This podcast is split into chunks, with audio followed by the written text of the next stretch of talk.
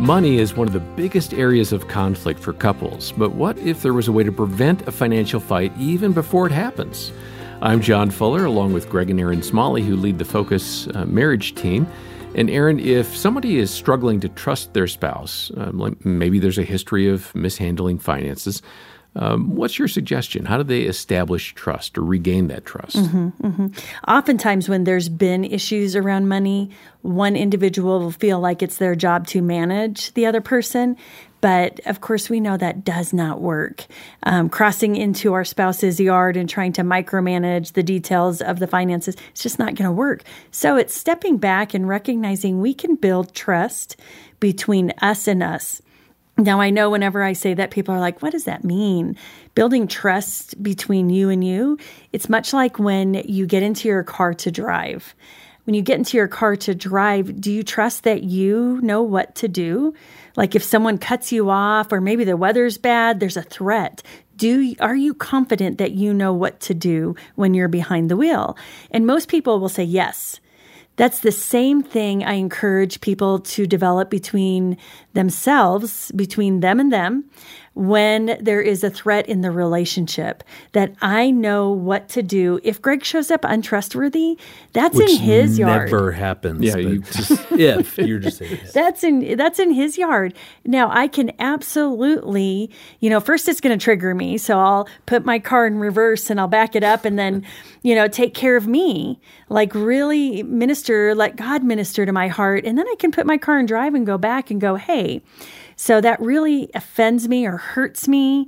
I feel unsafe. I feel unprotected when I hear or I find that there's been um, secrecy or hiding with money. That seems to be the biggest thing I hear about is that one spouse is hiding money or secretly spending money or investing money or doing something that the other spouse doesn't know about. Mm. It's the other spouse's job to become trustworthy. And when the person who's been offended recognizes it is not their job to make the other person trustworthy, that that is in their spouse's yard, that it is their job to become trustworthy. In many ways, it causes the offended spouse to go, Oh, so I don't have to micromanage him. This is between him or her and God. And I like what you're saying, here. And I think the the biggest point you're trying to make is that you're never going to feel trust in any relationship if you don't first of all trust yourself right. that you know how to manage those really hard painful emotions that accompany any sort of secrecy mm-hmm, or money mm-hmm. issues and, and, that's something that we're just never taught. Mm, we're right. taught to how do we get the other person to show up in ways that feel safe so that I stay open. It's a game changer and has been a game changer in mm-hmm, our marriage, as mm-hmm. Erin and I have learned. Well, actually, I will feel safe and be able to trust Erin to the degree that I actually know how to really take good care of my heart, my mm. emotions, and I trust myself. Yeah. Well, there's a lot of good stuff in what you just shared, and we're going to continue along with the theme of finances in the family, but we're going to be putting the spotlight now on blended families as Focus on the Family President Jim Daly had a discussion with Ron Deal. Uh, addressing some of the ways that blended couples can deal with financial issues. Ron, welcome back to Focus on the Family. Thank you. It's always good to be here. When you get back to family life, say hey to Dave and Ann and tell them hi. I will. I will. hey, before we jump into the content of your book, which is really good, and I hope if people missed it last time, they can uh, download it on the smartphone app mm-hmm. or go to the website and download it that way because it was really, I think it was really good. You have mentioned, and you use it in your, your subtitle, becoming a smart step family. Mm. What does that mean? Yeah. I'd like to become smart just because. Right, right. The reason smart is in most of the titles of my books is because when you try to apply first family answers to second family questions, you're dumb. Wow. I hate okay. to say it. No, that's interesting. But but you have just taken the wrong turn. When you get second family answers to second family questions, you're getting smart. You're smarter about the process. So many blended family couples are working hard to try to make it all work, and actually, they're trying to force it to work on their time and in their way. And it's just creating more pushback and hesitation from children, and they're really not helping the process. They're hurting their own process. And so, we help them work smarter, not harder. Yeah. You know, last time I'd say we covered a lot of 30,000 foot view mm-hmm. issues, and I'm going to drill down a little bit. It might be like a 10,000 foot issue here or sea level. Okay. Finances can tend to be such a struggle in all relationships. Yeah. Uh, but in, in step families, blended families, it can really become a big issue. I think your research indicated that one in four step couples uh, will have intentional conversations about their finances. Only. But that's only, yeah, I was going to say it's 25%. Yeah. What, what's going on for the 75%? Well, I think a lot of people are just avoiding it because the, the assumption of goodwill. And this makes a lot of sense to me. By the way, let me back up me as a marriage and family minister and therapist who worked in local churches for a good part of my career, I didn't talk about finances when I was doing premarital counseling with couples. I mean, maybe just skirted past it. Make sure you have a bank account. I too had the same assumption. Hey, you love each other, it's going to be okay. When it comes to blended family couples in particular, I mean, I don't think that's necessarily true with first marriages. I really know it's not true with blended couples because it is again so much com- uh, so much more complex.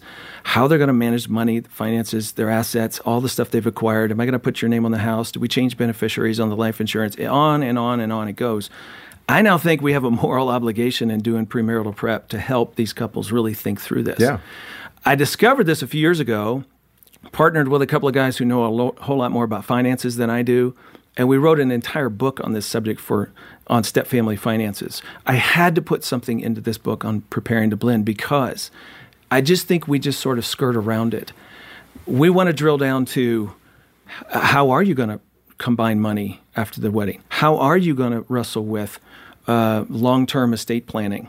How are you going to deal with beneficiaries on life insurance and et cetera, et cetera, et cetera. If you're getting married in the mid 50s or early 60s, people have a lot of stuff. And, you know, the whole reason the whole, you know, you know let's sign this legal document saying what you're not going to get if I divorce you, mm-hmm. the prenup thing. That's what the whole reason that came into be is because people didn't know what to do with their stuff. We want to help people turn that into an asset for your marriage, not something that divides you and creates animosity around what you're getting or not getting. We want to help you see it as we negotiate this, we talk about this, we drill down and create a plan so that you and I both feel cared for. We feel confident that our children are going to be provided for if the worst happens. And now all of a sudden, confidence in our usness goes up. Yeah, in fact, do you call that the togetherness agreement? The togetherness yeah. agreement. I like the title is. better than prenup, which exactly. sounds like a medical term. exactly. Well, Greg, what an interesting idea there with Ron talking about the togetherness agreement. Uh, what do you think about prenuptial agreements and um, and apart from that, how can couples best talk about finances as they're going through premarital counseling? Yeah, I think the reality is that for many years there was always that stigma attached to a prenuptial, like you're planning for our inevitable divorce, mm-hmm. and it just never felt right. John, I think in this day and age, let's be let's be honest, okay? So, for first time never marrieds, the age for them getting married is always trending older. And so now you're looking at 29, 30 for the average age the couples in the US are getting married. And by then, there there's already a lot of assets and wealth that's been accumulated, property, I mean, whatever. In and it's I think it's just smart to have those conversations. I'm, I'm not saying that every couple getting married for the first time needs a prenuptial, but what you need is clear, honest, open communication. You need to train each other that it's safe to have these conversations that that we can talk about that. If one person is bringing in assets that, that they've worked hard on prior to that marriage that that's a fair conversation and, and an important conversation to have as a couple. Let, let's talk that through. You have a lot of uh, people walking into a marriage again, first time, never married, who have families, who who who are wealthy, who who have family businesses and all that. That that all needs to be dealt with and really carefully thought through And, and if my answer is I'm not going to talk about that because I'm not going to plan for divorce, mm. that's not healthy yeah. for the relationship. So get this on the table and, and, define it all because you're going to have to talk about this at some point. Right. And again, we're, we're, not being prescriptive right. that you need one. Now, the, and, and, we're not even talking about blended families. Right. Mm-hmm. So as Ron has been talking about, I mean, you've got significant assets involved as couples are blending together. And it's just it, it's not smart to avoid that. It's not smart to simply say well i'm not going to plan for divorce. We, we get the stigma. We we, mm-hmm. we get that this is sensitive. And and this is a complicated process. This is a legal document that that lawyers need to be involved in. But why can't we as couples coming together ha- make sure that the message is that, that we're going to have honest, open, real conversations about these things. Let's really think this through, and let's let's not do this by ourselves. Mm-hmm. Let's have a, some lawyers. Let's let's have let's find a mentor couple who've walked this, mm-hmm. who who dealt with that, what they like, didn't like. All that is such an important part of this new forming marriage because you're training each other that we're going to have healthy conversations about these important issues. We're not going to ignore them, sweep them under the rug to somehow then later on down the road have to deal with that stuff. It's just it, it's just a healthy thing to really think through and process together. And if you get so stuck, come in and see a counselor and, and, and talk through what's, as Erin often says, what's below the waterline. Mm-hmm. So if we're struggling around this idea of a prenup, what's really driving that? Let's let's deal with that yeah. first. And i would say what it ultimately does is sets up expectations and puts it into the light versus we have expectations that are unspoken. And that gets dangerous because if i'm believing that it's going to go one way and we've not talked about it well, does it involve the other person then? No, it's just within me. So put it out onto the table, have that honest conversation. And if you try to have that conversation and it doesn't go well, like Greg is saying, go in and talk to someone, a licensed Christian counselor, maybe a financial planner. Um, that can help you think through.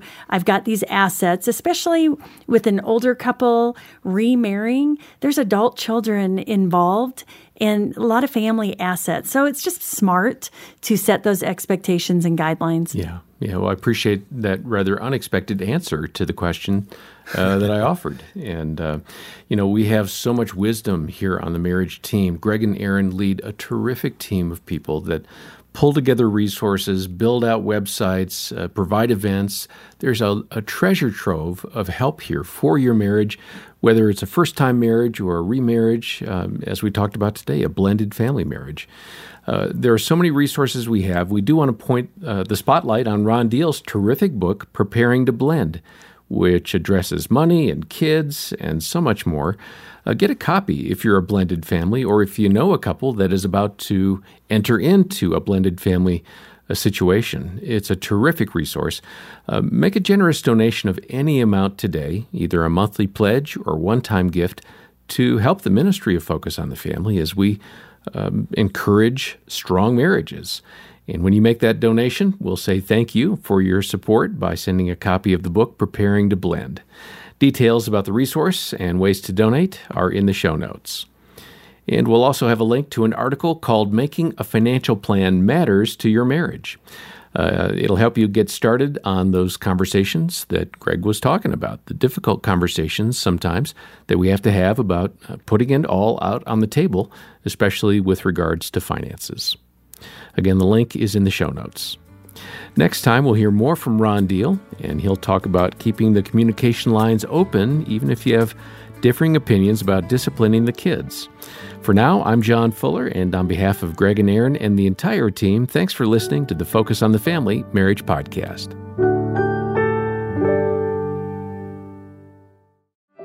Is your marriage holding on by a thread? For deep hurt, you need deep healing that only comes from the Lord, and you'll find it at a Focus on the Family Hope Restored Intensive in Michigan. Our licensed Christian counselors will help you and your spouse get to the root of your issues in just three to five days, and it works. 80% of the couples are still married two years after attending. Learn more at hoperestored.com and talk with a trusted advisor. That's hoperestored.com.